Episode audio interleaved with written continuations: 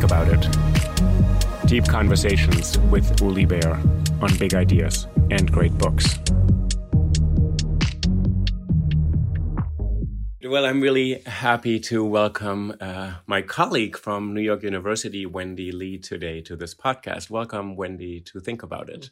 Thank you, Uli. I'm so excited to speak to you today. And before we talk about what we want to talk about with Jane Austen, uh, which is your specialty, among other things, just want to remind our listeners to Think About It podcast. We have a lot of uh, conversations on books and ideas you can find it at uh, Think About It on Instagram. I'm on Instagram, uli.baer. I'm also on Twitter, uli NYC.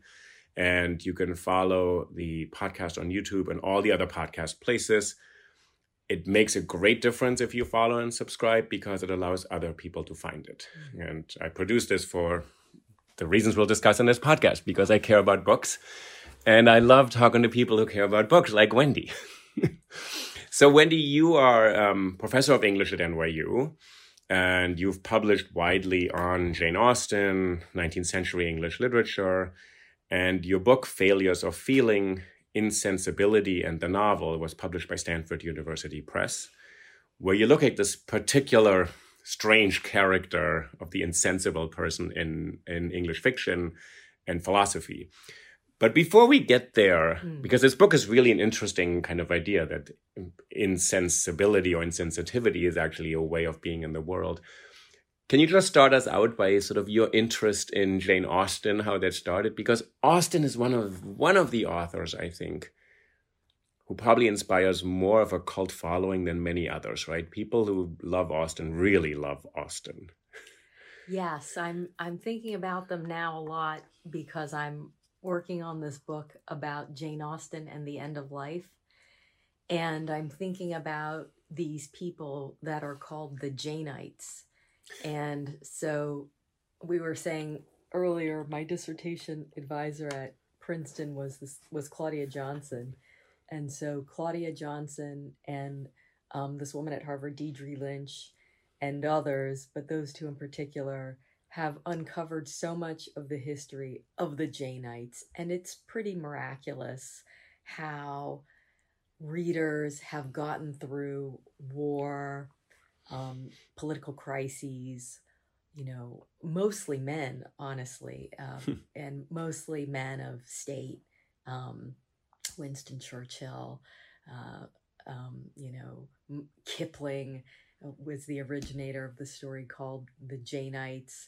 But it's not just that certain readers gravitate to her fiction, but they truly need her words to get them through cyclical crises in hmm. their lifetimes. And so um, that they just really are a, a phenomenon. And myself, you know, was no coincidence for me, and I'm sure for many others, that on September 12th, 2001, you started to really reread every sentence. Oh, really? Um, and then again in this COVID era, yeah, um, people were really, really rereading and needing to read uh, Jane Austen, and and I held a COVID tea time every week, every two weeks for my students to read together.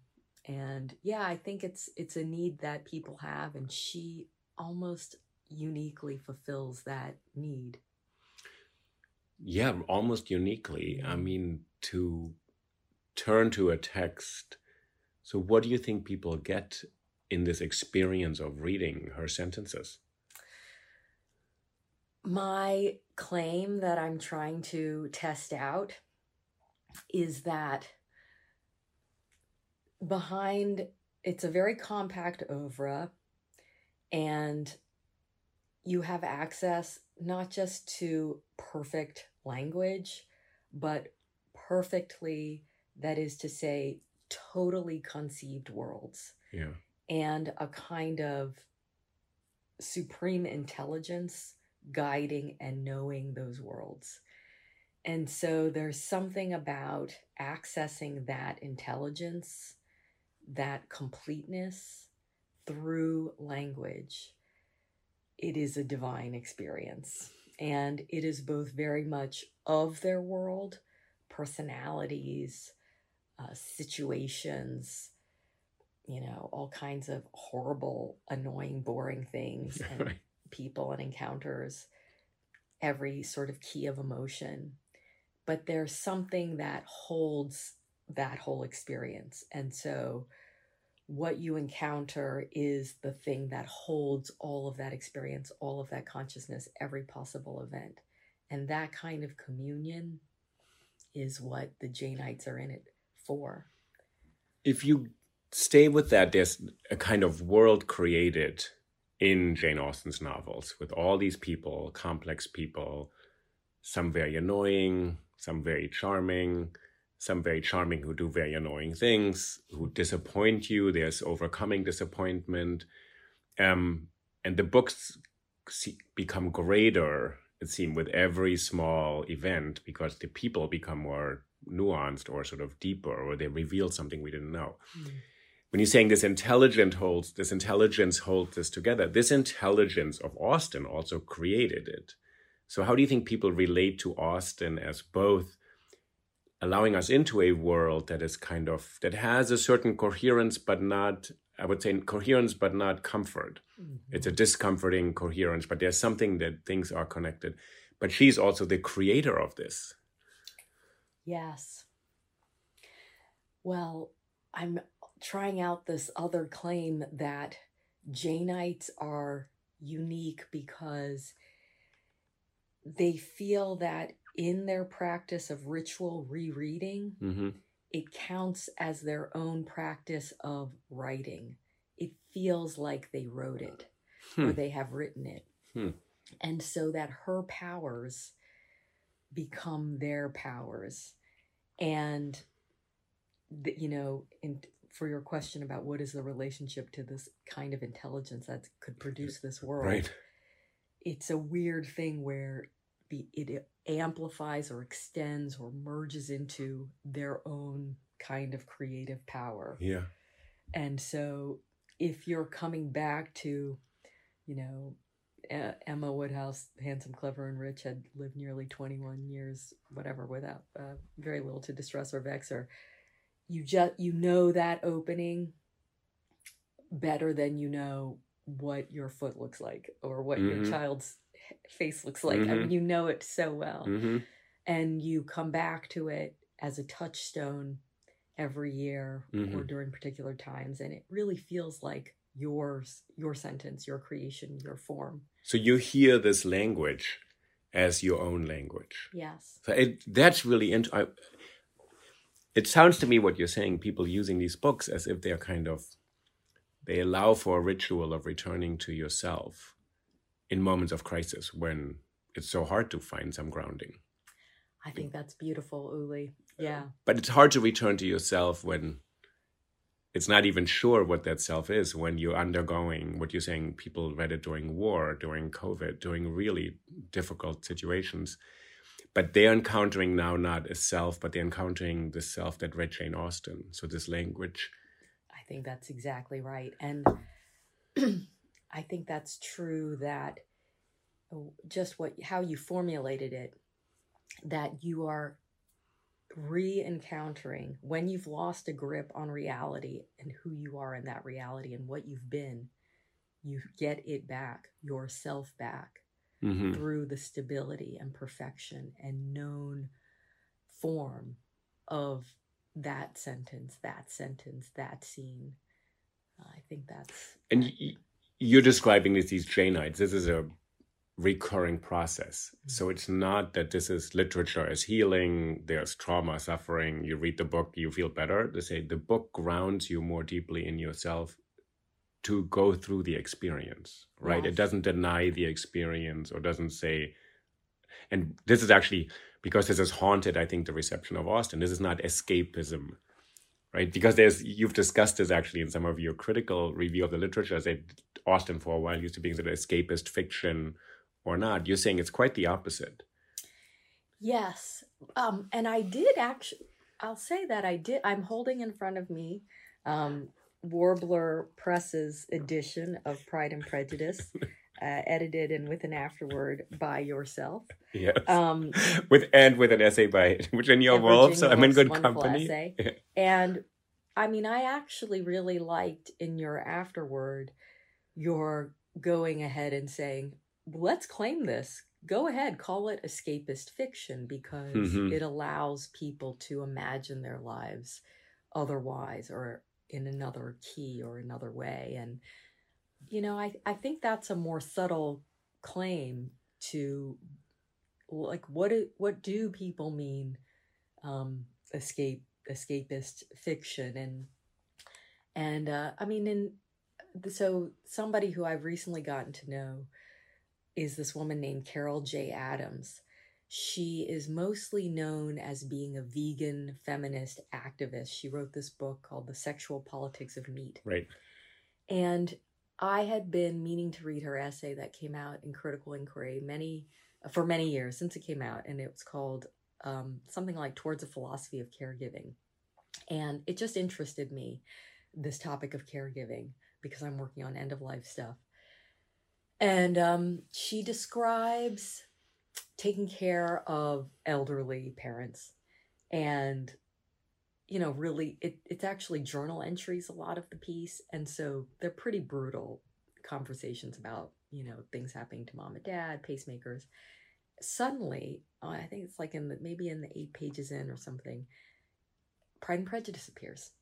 And basically she starts to in, intersperse with all of these brutal caregiving decisions and routines she's giving an account of her not just reading but needing to read pride and prejudice Mm.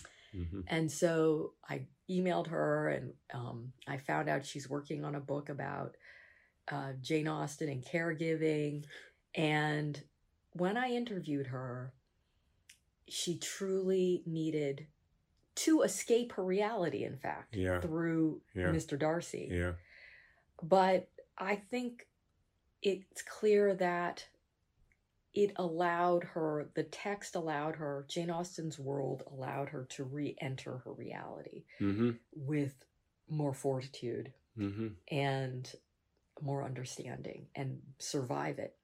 So that's sort of more of the. But yeah. That's what I was interested in this idea of escapism because I think it's a sort of very facile way to dismiss. I think a lot more than certain things. It dismisses fantasy. It dismisses the the play of the imagination. It dismisses the kind of freedom to actually enter into someone else's world. And in some ways, what you're saying for Carol Adams to enter into this world and spend time in that world because she has to be in her own world. I think then escapism is not you denying your own reality, but you're actually learning things in this other reality, or you're actually spending time in a deeper reality. So I always Yeah. thought, why do we think escapism means simplification? What if it's actually deepening? Yeah, and- and maybe it also goes to your first point about is it a, a, a one time thing? You know, I read it and I toss it. And so I did escape. But when it's rereading, re rereading, re rereading, Mhm, mhm. um, then it is more conducive to this other kind of reentry. And as you said, this idea that at a time where I've lost my grip even on who I am, Mhm. I mean, that's a question too about whatever people mean by escapism. How do I know that I knew this reality to begin with? How do I know the Right. world that I'm in? Right. You know, so to escape that world means that I've grasped it and can go. But if I don't understand what I'm living in, you know, give me some other way of Yeah, yeah. knowing a world Right. to know this world. Yeah, escapism is interesting. Escapism presumes there's reality, Yeah. factual reality, material reality, and everything else is sort of either a luxury or an evasion. When you're saying it could actually be a capability to say you're gaining something, to say actually your first reality isn't quite really even true and real to you. Exactly. And escaping from it means you can make it more real. Like this woman, Carol Adams, coming back to the really harrowing routine of caregiving. Yeah, and even stranger, why do you think that language is less real? Or that this perfectly realized world with knowable people through Right. and through is less real? I mean, that's what interests me about late stage cognition or end of life consciousness. Mm. It's so porous. You know, I know that if I'm a dying person, I know exactly what is painful or pleasurable to me. Instantly, I can tell you, ouch, or Oh, wonderful, you know, Yeah. so it is real to me. Yeah. Do I know that that thing is real in the world or exists for you? I don't care. I have no investment in the reality as such, Right. but I know it's real. And that's a very interesting time of consciousness. And then what the mind is relationship to languages and for a Janeite or a dying Janeite to Austen's languages, hmm that's really interesting to me. So I'm trying to think about those things now. I was thinking of something slightly different, maybe. So I was very close to Victor Erlich, who wrote on Russian formalism. He was a critic at Yale, so through my family, I was very, very close to him, and so he was a big critic. And toward the end of his life, I spent. I was very fortunate. I got to spend some a few summers with him when he was very old and then close to dying.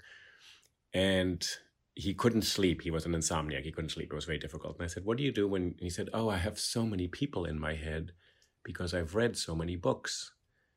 And then I said, What do you mean? He said, I think about a lot of the stories and the novels I read through my life. And he literally started reading Victor Hugo when he was 12 as a Polish boy in French. And he said, But they all, he said, I said, they're not real to me, but they're actually in my mind and I can follow them.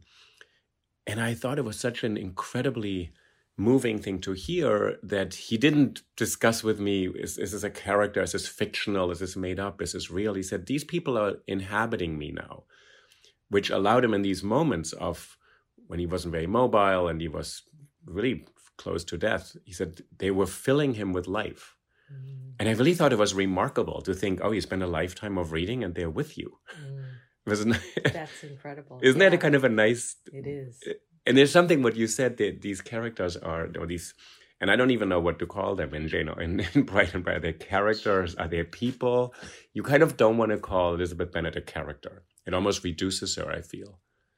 Yeah, I mean, She's what a I- person, right? I'm curious. Yeah, wh- how do you think about this? Like the status of like, don't talk about them as people. Like, how do you teach that? When I actually teach really in the wrong way. So I teach a lot of literature as moral dilemmas, and I make my students read stories. And I taught Zora Neale Hurston's story Sweat last week in an NYU summer course to all students. None of them are literature majors, all STEM field, business, sciences, economics. And then I asked them at the end of the story, they have to read it, it's 10 pages, very dramatic story about a woman who's abused by her husband. I said, should she act at the end of the story or not when he's about to die? Mhm, And I make all of them respond. mhm. And I treat it like a moral dilemma, not a court case. I said the law would decide in this way. What would morality say? What would you say to this Mhm. person? Mhm. It's totally wrong teaching. Like this is not a real person. This is not a moral dilemma. This is a literary text. But I, the students are so engaged, and I think what they glimpse is this person is as real to them as another person they met this afternoon and talked to for 20 minutes. Um, so I'm not so convinced this discussion, whether that's a character, a fictional character, a creation of language, or becomes real, is really so productive. Yes. But I'm I'm curious how you think because in some ways your book, Failures of Feeling, touches on that in a certain way. Because like you're sort of trying to open up a space. How do we respond to characters in fiction Mhm. who we judge as insensible? Or the, you have this whole kind of genealogy of them, the prude and Melville's Bartleby, who opts out of things, and you're Yeah. saying they actually have a function in fiction. They shouldn't be dismissed. Mhm. Yeah, I mean, I guess it's still it is interesting to me what we need the characters for or what we need novels for, what Mhm. we need them to do for us hmm and what they can't do for us and how we act out through them what is possible only through them. I am certainly interested in those questions and i also don't have any rules about how to talk about characters. And yeah i, I just have no rules. I mean because austen has been adapted so much as movies Right. or podcasts or i mean uh, Rewrites. There's so many rewrites, There's so fan many. fiction, right? so many and so and students now they will have experienced those first and so I do try to get them to re-encounter Austen as language hmm and really difficult 18th century language Mhm. basically and so um i guess i and i truthfully i don't watch a lot of the things myself hmm be, only because i don't like i i do love did you have you ever seen the laurence olivier uh, Oh, version th- of th- prime prejudice Yeah, in the 30s or 40s or something. Yeah, yeah, yeah. yeah. so that one i watched a lot when i was young and i it still does stick in my mind you know Right. like those actors Yeah. and I just think for me, I'm sure this is how it works. Film is so powerful Right. that it's hard to just see language again. And so I almost have to not watch them. So when you tell Yeah. your students to look at it as language, Yeah. do you want them to first of all realize that someone created this? This is a human creation.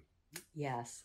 So there is an analogy often used for thinking about Jane Austen with Mozart that she's a kind of virtuoso Mm. of this medium. hmm and it really is true so um, so at the start of every lecture i, I teach a, a lecture course here at nyu that's just jane austen and at the start of each lecture i'll put music on some kind of usually 18th century or classical composition and the comparison i think with mozart i'll play the paris symphony i can't remember what i play but um, you know the idea that when she's a child, she's read and been exposed to through her home, which is a very literary home, um, her dad's library, these brothers very theatrical. And, you know, they're reading all the time, they're putting things on all the time. And that she's really absorbed the English language and the 18th century novel form, plays. She just knows what it can do. hmm Um, and so she can just spin things out um, and make it bend to her purpose. And um, and and in terms of when you think about that, not just in terms of like a, uh, like words or sentences, but in terms of narrative structures, then things get more complex, and then you're at the level of the symphony or whatever. Hmm hmm and she can do that so young. I mean she dies i think 41 Right. so she doesn't doesn't have much time um, for like a late style. But there's a there is. It's it's just perfection to the end yeah. What you're describing sounds almost as if she's kind of a vessel, the way Mozart is a vessel for music. Although you hear five notes and you know it's Mozart. You mm. read a sentence and you know it's Austen. So when you when you explain this to your students, so to say, she has at her command all of English language. She does something very unusual with it that other people are not capable of or trying to do mm-hmm. in terms of narrative, style, the kind of economy of character, how in a short dialogue you get an entire picture of two people. Mm-hmm. That's why I love this exchange between Darcy and Mrs. Bennet in the beginning. The country, said Mr. Darcy, can in general supply but a few subjects for such a study. In a country neighbourhood, you move in a very confined and unvarying society. But people themselves alter so much that there is something new to be observed in them for ever. Yes, indeed, cried Mrs. Bennet, offended by his manner of mentioning a country neighbourhood. I assure you, there is quite as much of that going on in the country as in town. Everybody was surprised, and Darcy, after looking at her for a moment, turned silently away. Mrs. Bennet, who fancied she had gained a complete victory over him, continued her triumph. I love that you focused It, on that it cracked, and in some ways, uh, to be honest, I'll tell you also one thing. I read the book, I reread the book, and then I listened to the whole book as an audiobook, which I do quite a lot and during the pandemic. And the actress Rosamund Pike yeah reads it and it's so alive because she has every Mr. Collins and it cracks you up the way she impersonates all of them. But that exchange between Darcy and Mrs. Bennet, you learn so much about two people in the space of four sentences. Mhm, mhm. So when you say to your students, Austen was able to do this, there's something greater than she is that she can orchestrate and manipulate and put together in a way and yet it's still hers it's still austen Mhm. right it's still jane austen who writes this And it's weird because that it is through prose. yeah You know, like so that is the thing. I mean, with teaching is you can show a clip and you see it one way and the scene moves one way. But when you open up weirdly with this very linear word after word after Right. word, all the dimensions it opens up, like you said in your mind, you see these two people, you see their dynamic, you see, you know, the the slight, Mhm. Mrs. Bennet. I mean, all that comes into play through this weird object that is marks in a row on a page. Um, it is. what do you think that is for us that we are capable to be taken in by language by a few marks on paper to actually really be filled with like inner life or something like that that we see these people in front of us. They are there they're and they're quite real. That's why i said they're not character they're real Well, since we're and in real conver- like what's real you know well, okay, since we're in conversation, I mean, t- tell me how you think a bit about it as somebody who writes about photography. yeah right You know, like what a photograph opens up. I think photography allows you less participation in the creation of the of the impact it has. I'm actually very bad at screening out photographs' impact on me. I don't like to look at photographs of atrocities. They really impact me and kind of I feel they're very unset like wounding and kind of shocking. Prose, I think once you're in it, you are participating. So even if it's shocking or cruel or upsetting, it's almost as if you are eh, not co-creating the scene, but because you're reading, you feel, okay, this is happening, this is horrible, but I'm following it along, which means it's not just done to me. There's a part when you're reading, I think you're participating in it. I think that's what language is because we're inhabited by language. I think sight is a little bit different to me. You just see something horrible, you can't unsee it when it's language, it fills you in a different way. I think. I mean, this is very Yeah. unphilosophical, so I don't think I I think think it's quite David. Chalmers would be like, Yeah. "What are you talking about?" but you know when- what you're saying when people go back and reread this. Yeah, but I wonder. Yeah, I mean, I I think you're I, you're right. I mean, I I would, you know, that the abstraction of language enables a kind of freedom that visual media doesn't permit. hmm And I I wonder, I mean, in thinking of narrative language, like I often think about if you trace a trajectory through film, photography film, through something like virtual reality, hmm you know, how I mean, I'm curious if how you would think about it, like in a in like a V an Oculus or something like Right. that, because the person feels free and like they're making the decisions, Right. And it's this full immersion. Yeah. I mean, how would you compare that to? I would think there's still something different. Imagine you're in a kind of v- VR situation or whatever. You see these things, things are happening, there's space around you, things are moving and everything. I think that's still different than language because Mhm. you are kind of sounding it out in your mind, right? When you're reading. And that sounding it out, It is a truth universally acknowledged that a single man in possession of a good fortune must be in want of a wife. I think a few things happen. It's you who's shaping this reality as much as the author and the page, the text on the on the page, and by sounding it out, you're gaining something because your own language is enriched, and and I think we're all relatively inarticulate in a certain way. You know, it's not just schooling that we know more words, but Simone Weil says at some point, Mm. the cruelest thing is people who don't have the means of expression. And she has this figure, they stand before a magistrate, and he says, You're not articulate. And he, she says it is a, the cruelest sort of misrecognition of humanity that not being able to articulate oneself is not a failure, but a lack of opportunity or something. So when so when we read Austen, we're also getting this language. When we're in a VR space, I don't think we're really getting the skills to create images as much. Yes, or worlds. So this Yeah. language, you're saying it stays with people. It's not that they memorize it, but it kind of inhabits you. It rolls around in your head. It's sort of words that are there, phrases that are there. And I think that's a really important skill because we'll all encounter people like Mr. Collins or Lydia or mm-hmm. something like that. And they're annoying or they're this or that or Mrs. Bennet or whatever. They embarrass us or they please us or or we want to please them. But we need to learn so many ways of doing that. And I think your book is so this your book, Failures of Feeling, is so interesting. We we need to learn to modulate our own emotions and feelings and your book is kind of a defense of that i thought a little bit mm. not a dismissal and saying oh jane austen she's kind of dispassionate mm-hmm. you say you need to live with a lot of people yeah. Let's say in your family. Yes. That's why i was really interested. In i think there's 26 characters in pride yes. and prejudice. That's yeah. it? Yeah it's a great opening. That's like that's like and i thought during the pandemic i think i saw five people for a year.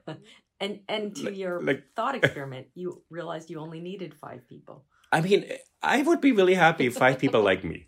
Like if five people really like me and I like them.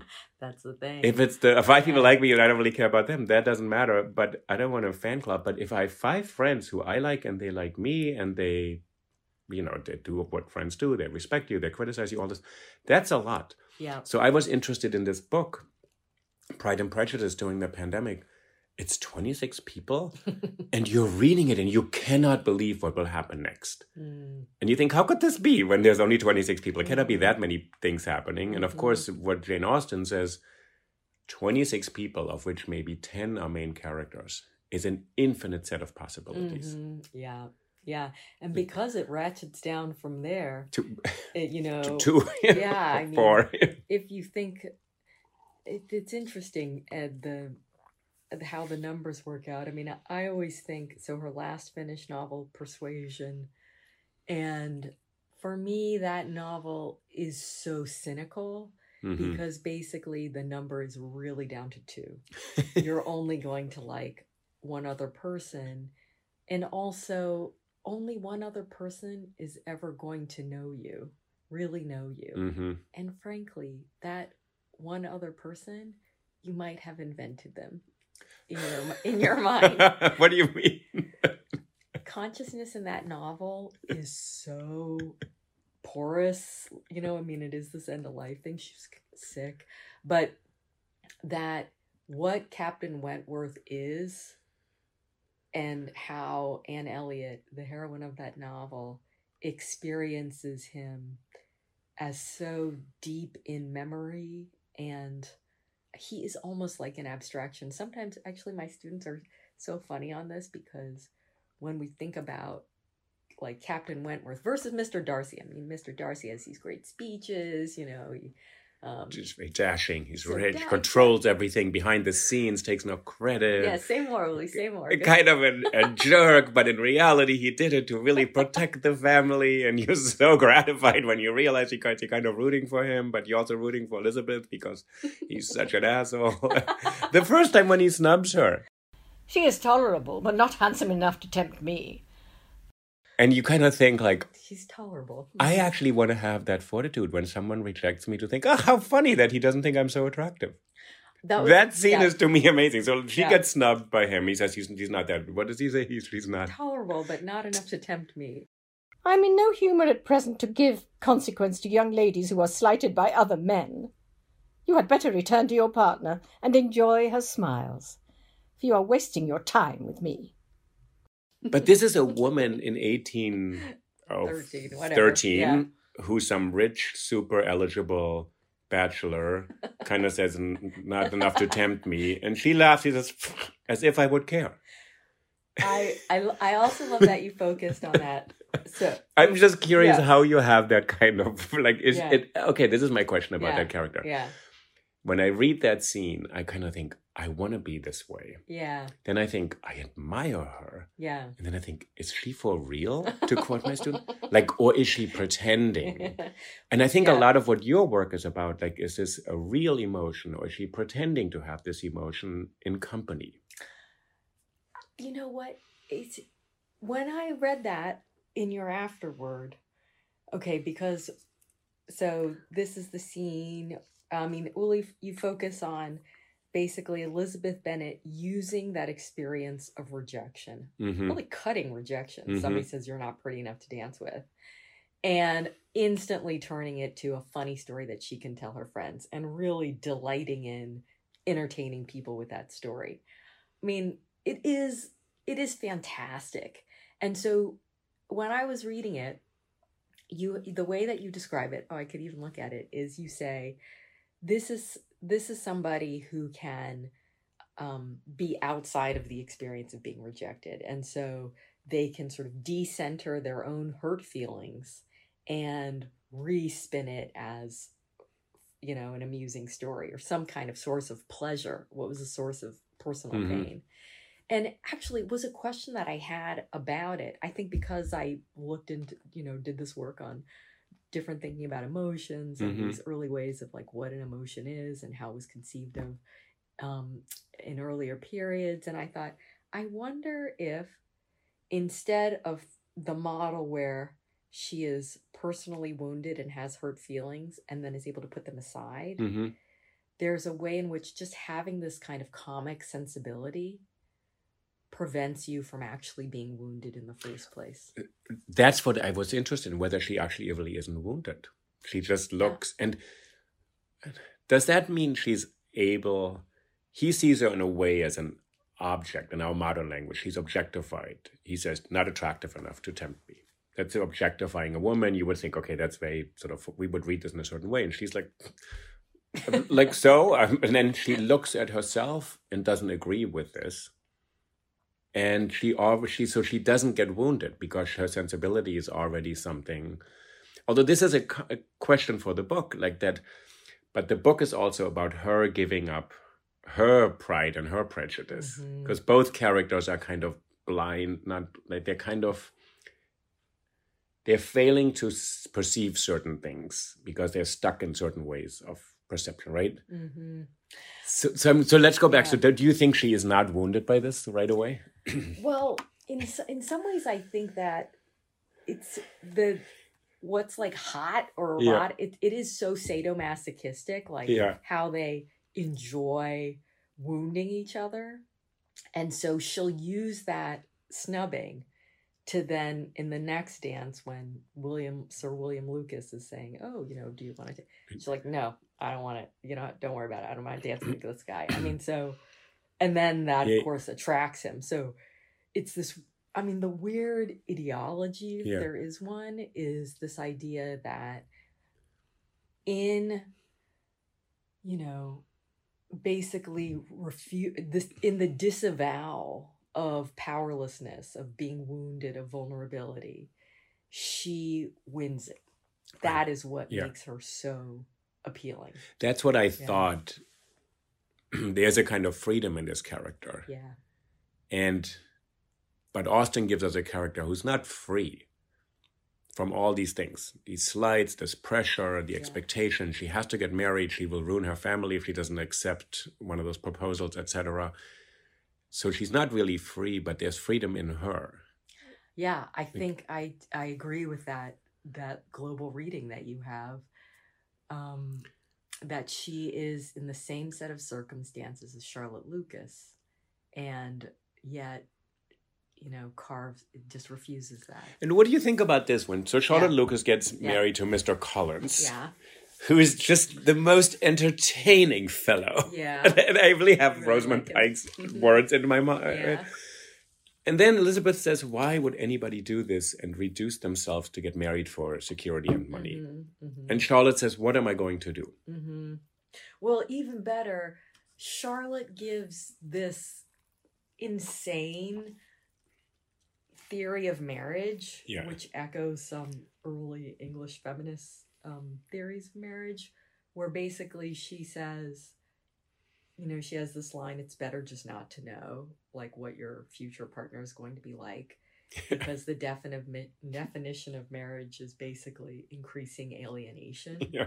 And so, no matter how compatible you are at the beginning, yeah, but it's just better. I think Oscar Wilde makes a great joke out of this later on. Like 80 years later, he says something like, You better not know anything about your spouse because it Oh, will only it lead to disappointment or something. Like one of those you know, little. Is that in the play? It's- that, that you yeah, published? the funny, Okay. like it's one of Oscar That's Wilde's. exactly yeah. But so she says, "You better not know because otherwise you'll be disappointed." yeah, it'll just hurt more. Right. Like Oh. if you go in knowing. But meaning know, it's going to be tough anyways, right? It's not exactly a good idea. Yeah, more than tough. Like I mean, it really is like the definition of marriage. Yet you grow increasingly um, estranged from Yeah, each other, yeah. and she's already embedded that. Um, And what does Elizabeth Bennet? Who do you would mistake her for Jane Austen's voice in that book? oh, interesting. This is a very good question. This is always a question: Where is she hiding, Jane Yeah. Austen? I mean, Pride and Prejudice. In some ways, we're pretty far from Elizabeth's consciousness. Mhm. I mean, in terms of identifying the narrator with her consciousness. Right. But of course, she's so delightful and so free that everybody wants to be her. Yeah. So I don't know. I mean, I think in what we were talking about, in a kind of comic consciousness that can turn things to account and and detach, I I do think of that as as Austen. hmm I mean, is there deep deep feeling there?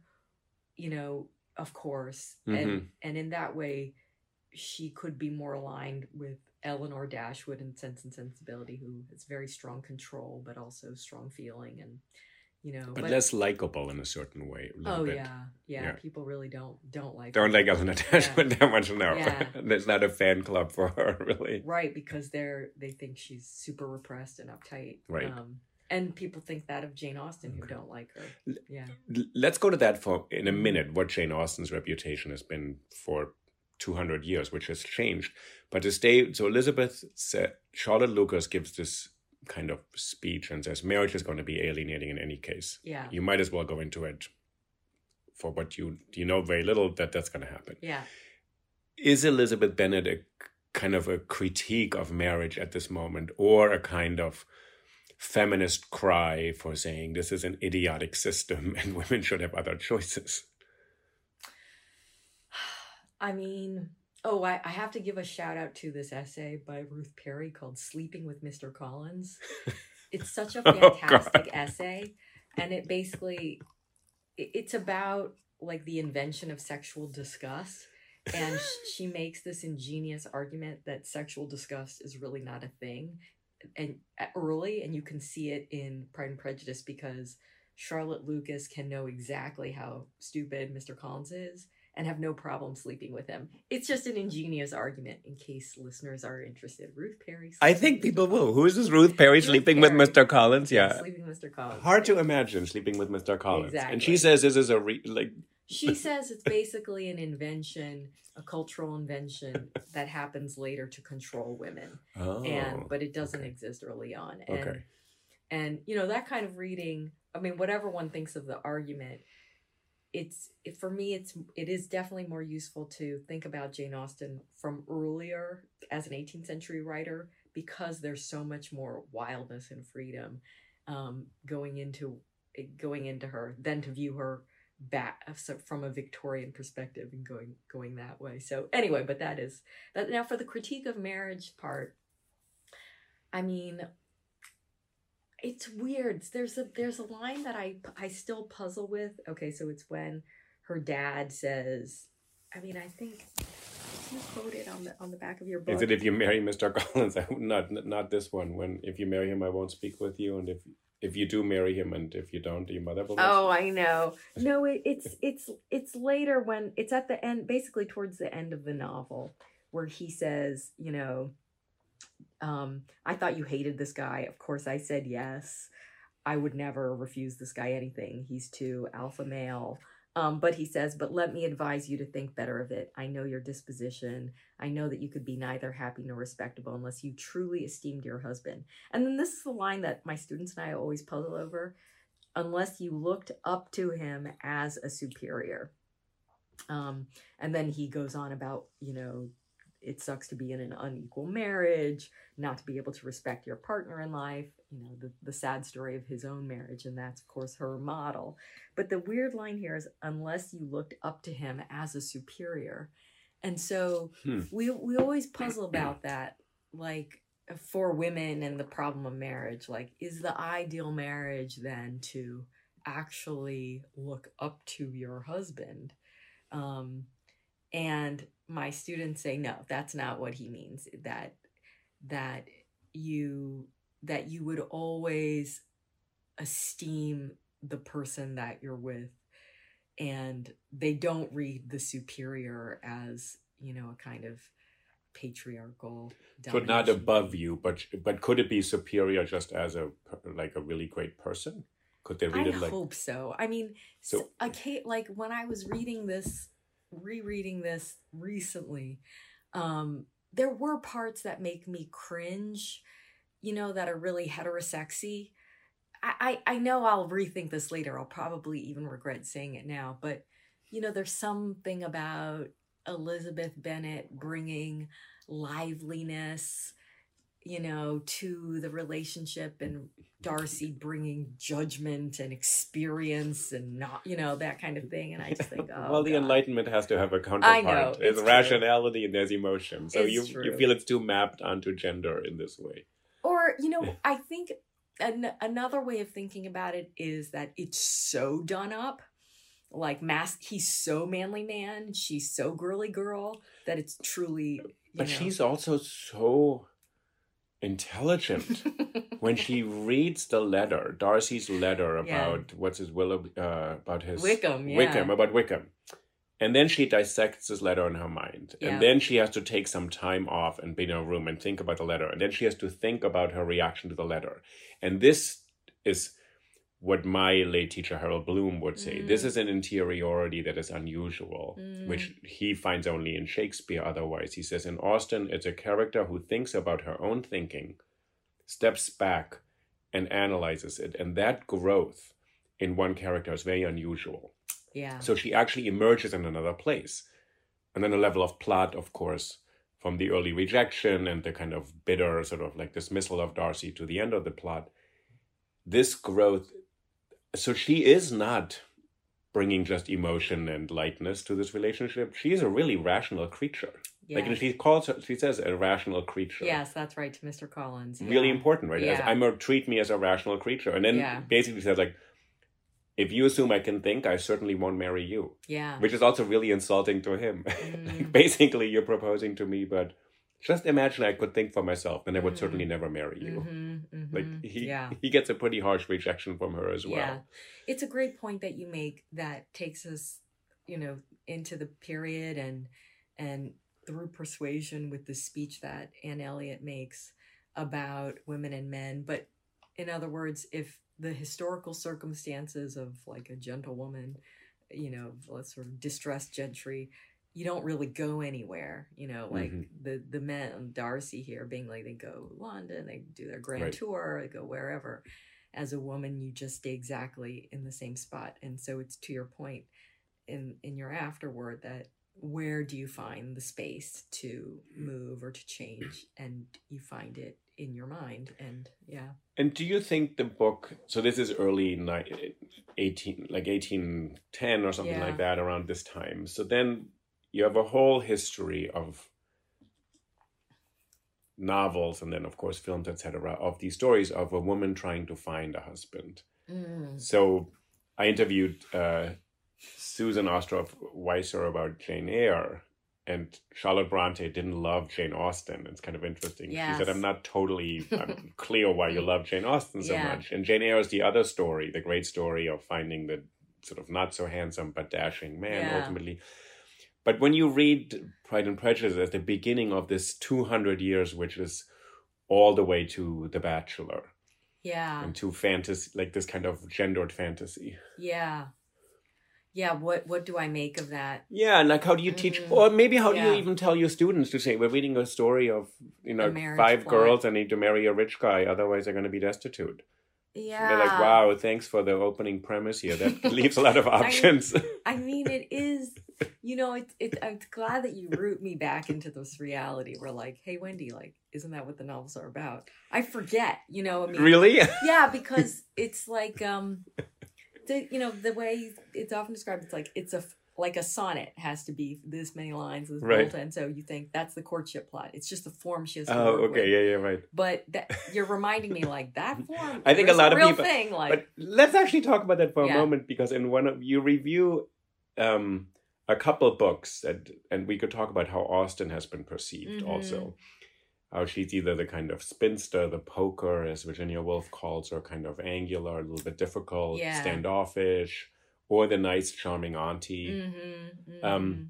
But that the this plot, a lot of people attach themselves to the plot before anything else. I think Mhm. they get the language as a kind of benefit. yeah, yeah. But don't you think people read this in school and they really read Elizabeth and Darcy? No. Well, I I'm so I wonder. I mean, I think the movie versions, it's true they cathect onto Colin Firth in like a wet T-shirt for sure. Yeah.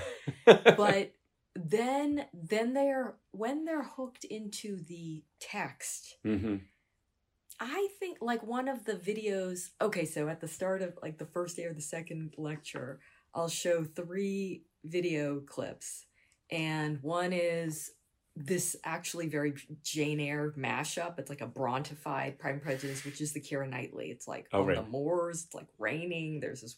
I mean, that's very strange. It definitely is a dream that Pride and Right. Prejudice is Jane Eyre, which as Charlotte Bronte like rolling many times over in her grave. Right. that. And so that's one clip. And then the second is, you know, some dancing piece from the 1995 Colin Firth Right. situation. And and then the third video I show is this thing that's called Jane Austen Fight Club. And it, it pretty much is what that description uh, says. And so I asked them like, okay, which is the which is closer to the actual Mm. Jane Austen? Mhm. and you know there's a debate about it for me it's the fight club totally that there are rules of engagement Mhm. you go into battle Mhm. um you fight Mhm. and Mhm. You you know that's it's the thing it's like eh, that's really what it is and so i think they get for the young ones Yeah, yeah. they're in a precarious situation. Every day is precarious. They have to go into some social situation, Yeah. some freaking global capitalist bullshit Right. nonsense, you know, like this crazy internship competition. I mean, every day they are hustling and fighting, and they'd rather, I mean, it's a lot of emotions, a lot of psychic Mhm, mhm. turmoil. Who are their friends? Who are their enemies? Mhm. you know all this Mhm. kind of crazy strategic competitive Right. market economy bullshit that's the marriage market and yeah, so Right. and then where do you find the spaces for genuine emotion attachment as you said is very rare it could be just with your sister And it's very hard to know whether it's genuine Mm. because you don't know whether your emotions are really genuine then in this kind of marketplace, which is like Jane Austen all the way to reality TV, where there are rules, people thrown into a setting and say, oh, no, go make, make your match. Mhm. You think this seems like a good match, ticks all the boxes. And then you think I'm, you're going to convince yourself this is going to be my match because you know this ticks all the boxes, right? Yeah, I mean, I think, I mean, even for Pride and Prejudice, you know, I mean, it's kind of far. I feel like it's 30 miles, but the goal is Yeah. you actually want to just live close to your sister. Right. So if you can both make matches where your husbands are friends and you get to hang out with each other, Yeah. because marriage, of course, is the great divider. And so if you win that game, it will estrange you for your life from the people that you know and love. And so how do you Oh, square yeah, yeah, this yeah, yeah, you yeah. know circle and and the real you know the real relationship as in Jane Austen's life is with your sister Hmm. and so in sense and sensibility pride and prejudice I mean again that one you know some there are only six novels here but you can think they give it like the sisters in Mansfield Park they hate each other they're you know one is in exile and again in persuasion that novel it you know definitely you end up with your soul mate but it's so evanescent that you might as well be in a coma by yourself Yeah, yeah, mean, yeah, yeah, yeah. so yeah i mean it's true it is about there is a courtship plot there is a marriage plot but it is so much weirder than that in each novel i think Yeah, each novel yeah, is the different um experiment with that structure But what's interesting, what you're saying, how people today are in similar circumstances. We Mm. think we're so free from all these constraints. We think, oh, you know, women can have jobs, they can have their own money, they can have their own legal status. And- Yes, and and it's weird too how the landscape of gender. I mean, even in this really fluid moment where you think feminism happened, you know, what global capitalism has done to feminism is a nightmare. And so, in what sense? How do you mean? you know, you still have stay at home mothers who are so educated to do good in the world. But, you know, just take New York City, like, then they think uh, it's it makes more financial sense for me not to work, for me to raise the kids. Let my hedge fund husband be the Mr. Darcy out in the world. I'm going to groom these offspring and kick ass in my PTA, but that's the circumscribed role I'm in Right. as an educated free woman living in 2021 in New York City. It's Hmm. crazy. That is actually the way you're describing it. That that is like Jane Austen. That's crazy. hmm That's like actually you're making me like because I can I see people in front of me, and these calculations. It's better for me to stay home, raise the kids. Economically makes more sense while he's fighting the fight on Wall Street. hmm Um, I mean, another in a separate key. I also think, I mean, surprises me. I don't know what how you think about it, Uli. People's still the mystification and sentimentalization of marriage is kind of adorable and horrifying still. Well, I asked Ted Olson, who uh, who uh, litigated uh, Windsor versus United States before the Supreme Court, which established marriage equality, which had been renamed from gay marriage, which didn't work socially, so they called it gay marriage equality. So he got so Edie Windsor received an honorary doctorate at NYU, and Ted Olson, I think Theodore Olson, his he was there. He was the attorney. And he's, I said to him, Mr. Olson, it's such an amazing honor to meet you and all this, and it's great. There's now marriage equality. And now the pressure is on for all gay people to get married.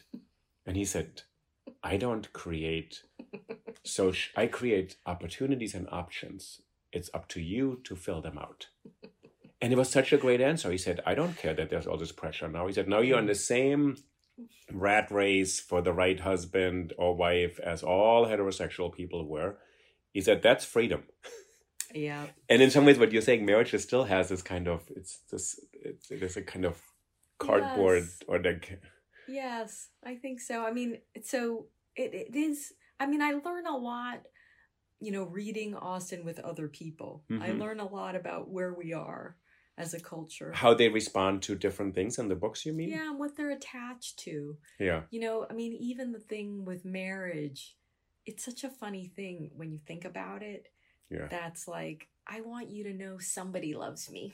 Somebody can live with me. Oh, you know, like so to show the ring and yeah, say, yeah, "Oh, you know, it's just oh." funny, you know. yeah, you're right. Actually, yeah. you know or and it doesn't it's it's you know now as you say equal opportunity gay s- straight whatever um but there's still a kind of i need people to know That's interesting to demonstrate to the world. yeah yeah I also think the other thing is that the state is in the business of deciding these things is absurd in any case. I think. yeah yeah like who you live with, what you do at home. Why does the state get to decide? And the state gets to decide when you can end it too, yes which is people accept that Mhm. that marriage and divorce are legislated, which is kind of you would think what what's this? What does the state have to do with this? But Mhm, mhm, as Len, what does it? Engels explain to us it's about property, mhm. right? Like when Engels writes on marriage, I think in the 1880s or something, they say it's only to make sure that property gets passed down to the right kids. yes That's all right back to the entail Yeah, the entail, exactly. Yeah, yeah. Yeah. Is, is that word clear to your students? Entailed, the estate was entailed. Um, I mean, it. I'm just that I'm revisiting. It's so complicated. The fact that it's all about, you know, so tied to land and property, and also I think the confusion. I mean, the entail is a complicated thing, but often with Pride and Prejudice, the confusion has to do with what what class are they, or you know, Right. what I don't understand what this tranche is, and that's a thing with Austen's world. Maybe more to Americans are like how we think about class or Yeah, you know whether we can talk about class Right. and how that maps onto these weird gradations of rank and gentility and landowning in these novels. It's a whole other kind of. But I think it opens up something for Yeah. American readers or today's readers that, you know, there's aristocracy, gentility, these class things that we can't really figure out. But there's so many different things in America we can't really figure out. Yeah, I want. Tell me how you would mm, translate it for your well, students, yeah. I would think like if they see The Bachelor, like ethnicity and race and religion are categories there.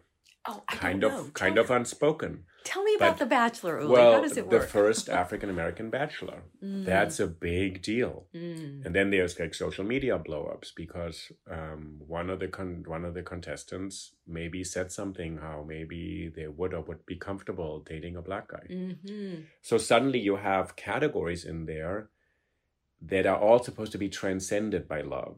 Yeah. Like in Jane Austen, ultimately we think, well, Elizabeth should choose the man she loves, like her Mhm. father says, not the man who has the money to Mhm. save her from poverty. So in some ways, these categories that we use, race, ethnicity, background, it's not just money. Yeah. You can be super rich, Yeah. but you're the wrong religion. hmm So, you know, it's- there's a rewriting. It's called Pride. American sort of teenager, and she falls in love with the boy next door. And I think I mentioned, I'm not Yeah, sure. Yeah, you do. I you mentioned do. it. Okay, It's so like I look at- 2018, like really recent. and it's, yeah. I was just totally absorbed by this book because she's giving us a novel, a rewriting of Pride and Prejudice called Pride, where it's mapped onto, oh, it's um, Ibi Zoboi. Okay. 2018 falls in love with the boy who just moves in next door who's darcy and he has a horrible grandmother who is lady de Bourgh, really humiliates her. Mm. and it's a similar plot. Hmm and it's not just about money. It's also about color about ethnicity Mm. about background Mhm. about immigrants. So it's mapped onto american reality today when you would think well a girl can just date the guy she likes. So she, she uses all these categories and makes them visible hmm the way we look maybe at pride, pride and prejudice and try to puzzle through like wait Yeah. what what what is their class status? Yeah. and you're thinking in pride in this book here Ibi Zoboi's book what is their ethnic status? Hmm some are not the same. Yeah. so i think what pride and prejudice can do it can open up these things even for gender. Hmm like so you'd come with the perfect marriage partner. He happens to be a woman Yeah. these different categories yeah. that we use today. Yeah. Yeah. I'll definitely read that. it's 'Cause it's, I was it's even fun it's a fun book and it's But it's hard. It's hard to like map it into like for me it'll be very useful. I mean, I was even thinking of Lydia Bennet this reread Yes. like um like what would the equivalent be of where my sister does something right so crazy that and it has tarnished because she elopes with the soldier yeah i mean basically she um has sex with him and is the kind of fault will you know be like a fallen woman thing Yeah, yeah, yeah. darcy patches Right. it up by making him get married but but you know like say your relative did that today it wouldn't then make everybody in the family take you off the you know wouldn't taint your prospects for life you know so it's like what could your relative do even if they were you know their political things like Mhm. let's say they could you know but it's like they could pretty much do anything it wouldn't taint right your right right right and then I thought, mm, you know, s- there is something about sex that still maybe has a taint to it. So, and I I was saying to this group like, if you know my sister, you'll think this is really funny, that because this is like just completely a crazy idea that let so if my sister had a certain kind of politics or whatever, Right. not a big deal. But if I said, you know, my sister is a sex worker or like a particular kind of pornography actress Right. or like is Stormy Daniels producer or right you know there is something still about that uh that's you know has a kind of effect because they think by because you're in the same family you think what do i have to think about your character now yeah yeah because that's what jane austen puts into play. Sort of she says lydia's behavior is outrageous but maybe he thinks well if she could do that what if you're okay? i think maybe there's also that. Yeah and you know i didn't a friend of mine pointed this out to me that i didn't notice before. This line it's like that the neighbors would be would get more mirth out of seeing lydia come to town or come to the town. And so it's which means be a prostitute Oh my so god. actually, it's so explicit here, and it and Jane Austen. I mean, it's a joke. It's basically like you know, Schadenfreude, uh, you know, exponentialized. So it's Yeah, like, right. you know, everybody's having so much fun thinking of Lydia as a Yeah, hoe bag. yeah, But yeah. if she were really a hoe bag, we're disappointed. Give you know, we're denying them that pleasure by Oh, having right, her right. married to Wickham. So I mean, just the levels of of dark darkness and reality. Right. And I th- actually come back to the thing, that's what students like. That's what you know, Jane. I I think somebody who really comes to grip with every undercurrent, every unappealing part of social be- behavior, hmm and also offers a kind of transcendence. hmm That's Jane. That's what Jane Austen gives you. That's And what, you mean by transcendence? Yeah, it's weird because you could be so in the reality of that world and really reckon with every ugly part of the world that you're in. And yet, I think it is the form of it, the perfection of it, Mhm. the intelligence of it, the detachment from it hmm that then opens up a kind of transcendence Mhm. from the Mhm. reality Mhm. that lets you come back into it, survive it, get pleasures out of it, and and you know be better in it, understand Right, it. right. If you think of Jane Austen's reputation, you, I, I read your essay where you talk about sort of how her reputation sort of shifted. So her nephew published this memoir, which established her as kind of like hiding her writing and being a little bit of a spinster auntie and kind of benign, right, and writing her secret novels there. That shaped the image for quite a while. But you actually started us out by saying people like Churchill have taken Austen not as solace, not as escape, but kind of to understand where they are in the world during these major crises. Yeah. So what happens after this shift? And you say there's still another image of Austen still as kind of a crank or something misanthropic, cold Yeah. person.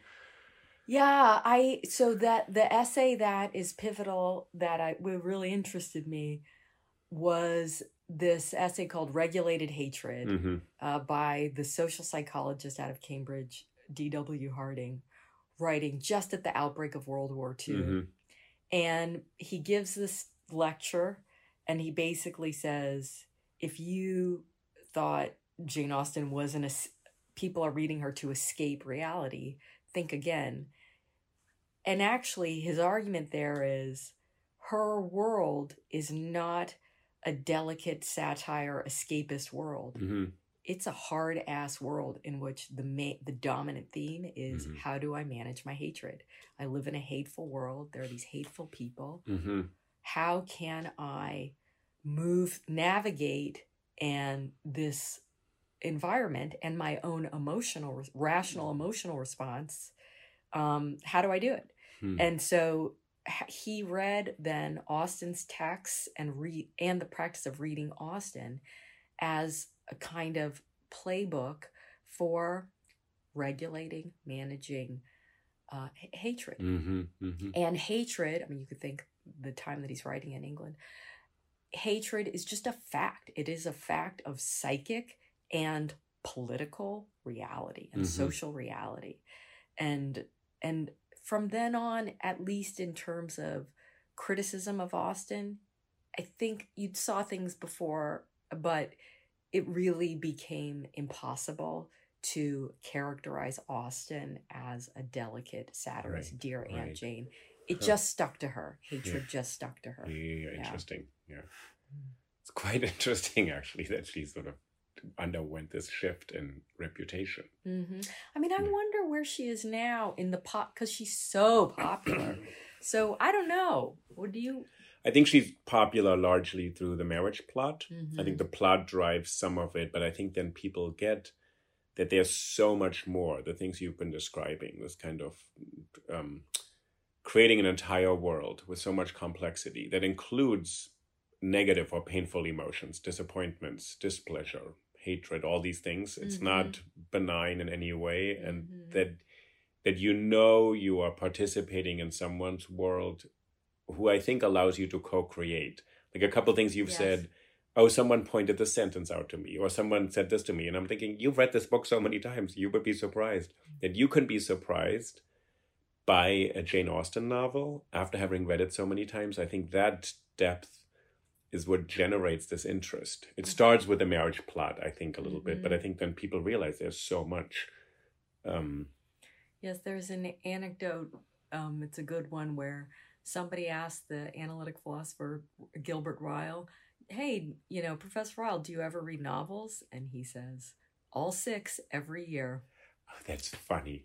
And once you know, like a philosopher or a certain intellectual or writer was a Janeite, you can really see it. Really Yeah, yeah, amazing. yeah. So That's amazing. All six all every. six every year. I think the only other person is probably Proust who gets this Mm. sometimes. Yeah, I want to. You have. I know another- some yeah. people, like I have a friend, and he rereads Proust every other Proust every other year, all of it. Wow. Yeah, so um, he actually teaches architecture at the Institute of Fine Arts here, uh, Jean Louis Cohen, and he's a major critic of modernist architecture. But he said every other year in the summer I read all of Proust, Wow. which I think is also how y- how you can be French. Mm. I think there's also- there's also Something that, about like- national culture. Yeah, but there are very few authors who reward that kind of rereading. I think in this way. Well, that's interesting. The the culture thing. I'm Korean American, and you know, I think like my mom. I mean, we know Austen has this appeal. You know, especially in India, especially um, in other. But how she travels across cultures, like. I I never think Austen isn't mine because I'm not English and I Right. don't I'm not an Anglophile so I don't like I don't care about Englishness when I read her. Right. Um it- but it's my language, you know, that is my Mhm, language. mhm. And so um but you know, I think other people do get those satisfactions from her. I think she gets she does this English thing for English people like Yeah. Woolf does, but she's also not a national author. Yeah. I think in a I don't I mean that's probably offensive, you- offensive yeah. to a lot of English people. yeah, yeah. But I actually also think Kafka is not a national author. Kafka wrote in German, so I have some access to it because I grew up in Germany and I speak German. But Mhm. it's not a German author. He also didn't live in Germany. He wasn't German by nationality and all this. But certain authors, I think, have something else in addition, maybe. Yeah, I mean, just to throw gender on that, I because she was a man's writer for a lot a long time, and I do think where we are, you know, because I get so few sort of cis men in my classes, Hmm. and it seems like in, I mean, in Austen scholarship, it's very, you know, she's not a like a womany um, subject, but in terms of popular interest, it does seem like she's thought of as you know like like straight men do not would not think to read her necessarily. Although you think that Churchill and people, there's a certain tradition of men. I know, so I, I kind of feel like I want to open her back up, you know, to that. Um, you know, here I credit my mentor Claudia Johnson. I mean, her work is so interesting on Austen, but a lot of it really taps into Austen's project of remaking masculinity Hmm. and really showing people what a good man is Yeah, right. and that still holds and you know that fantasy is available to all of us um it, it does you know and and people gravitate to that to be a good mensch no matter what gender what orientation you are And I'm going to ask you a very simple question, which is Is Jane Austen considered kind of or claimed in the feminist tradition? The way Mary Wollstonecraft and Mary Shelley is in a certain way, like I think there's a certain kind of attachment in.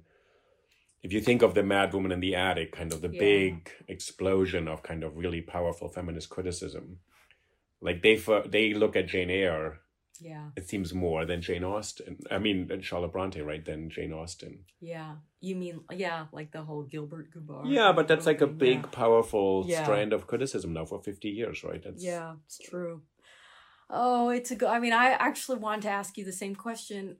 Um, I mean, the and they that's interesting. The category and like what purchase it has today of women's writing or women's literature, um, or women, um, and and then what how Jane Austen fits into all of that.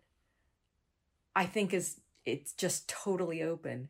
The way that I understand her, um, I don't even know how I understand. I mean, D.A. Miller has this great um, little treatise called Jane Austen or The Secret of Style. Right.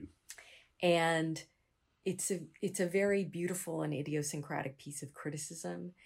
But basically, one claim is that she's beyond beyond the imperiums of gender or person or you know class. I mean, she is trans everything. Right. So that's one way.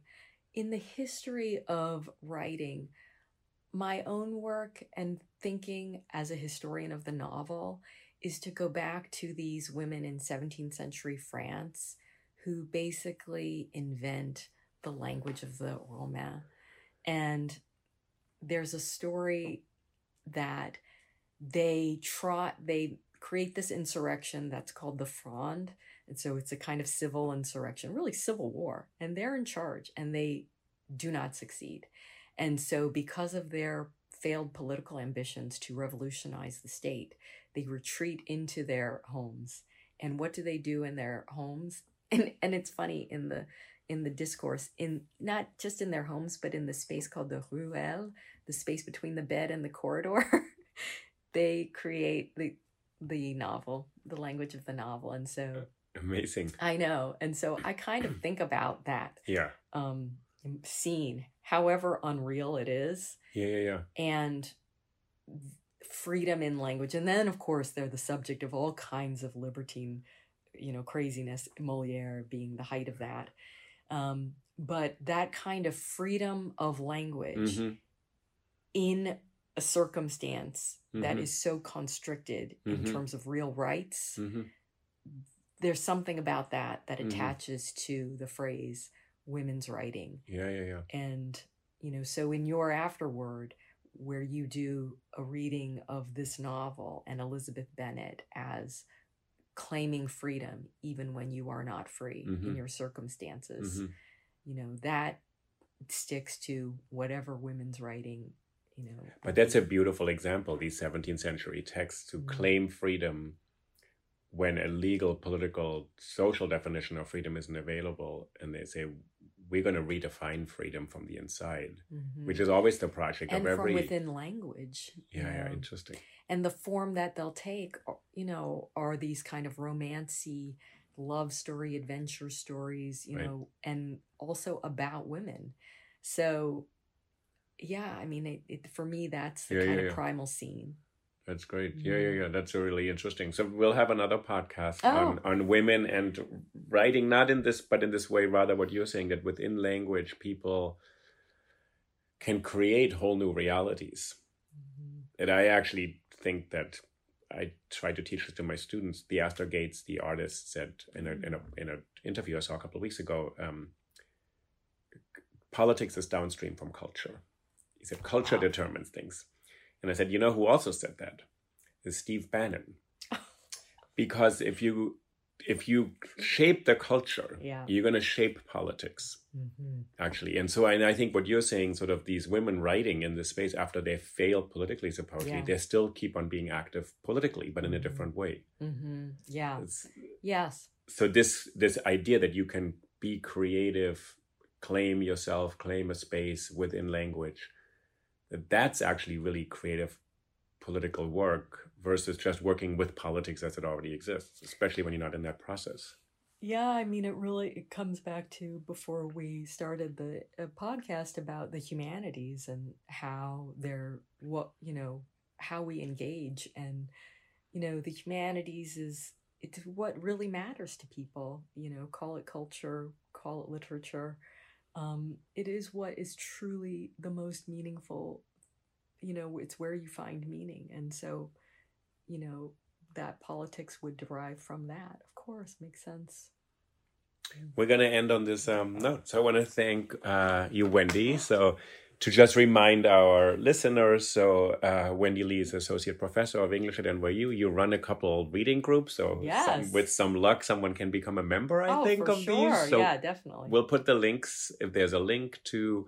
You did one on Clarissa, I believe, on Richardson. Oh, yes. Well, I do them from time to time. Then so- they change. So, So we'll put them in. The, people can get in touch with Wendy at NYU, and uh, I really look forward to your next book, Jane Austen and the End of Life. So that sounds uh, poignant. Everybody buy their Warbler Press edition of Pride and Prejudice. Thank you so much. I really, that is very flattering because I am by no stretch of any imagination an Austen specialist. So for me, this is like Mount Everest to even dare to write about Pride and Prejudice. I'm very grateful that you like. Yeah, the, it's a nice object. It's bigger also than most paperbacks, so it has a wonderful we designed it at Warbler yeah. Press so people can actually read nice. it because I want to encourage people to read these books and not find it like on Bible paper and small print and you can't get through it. So, so no matter how many editions you have, as you know, you can always use another edition of Pride and Prejudice. One of the six novels. Thank you so much. Thank you.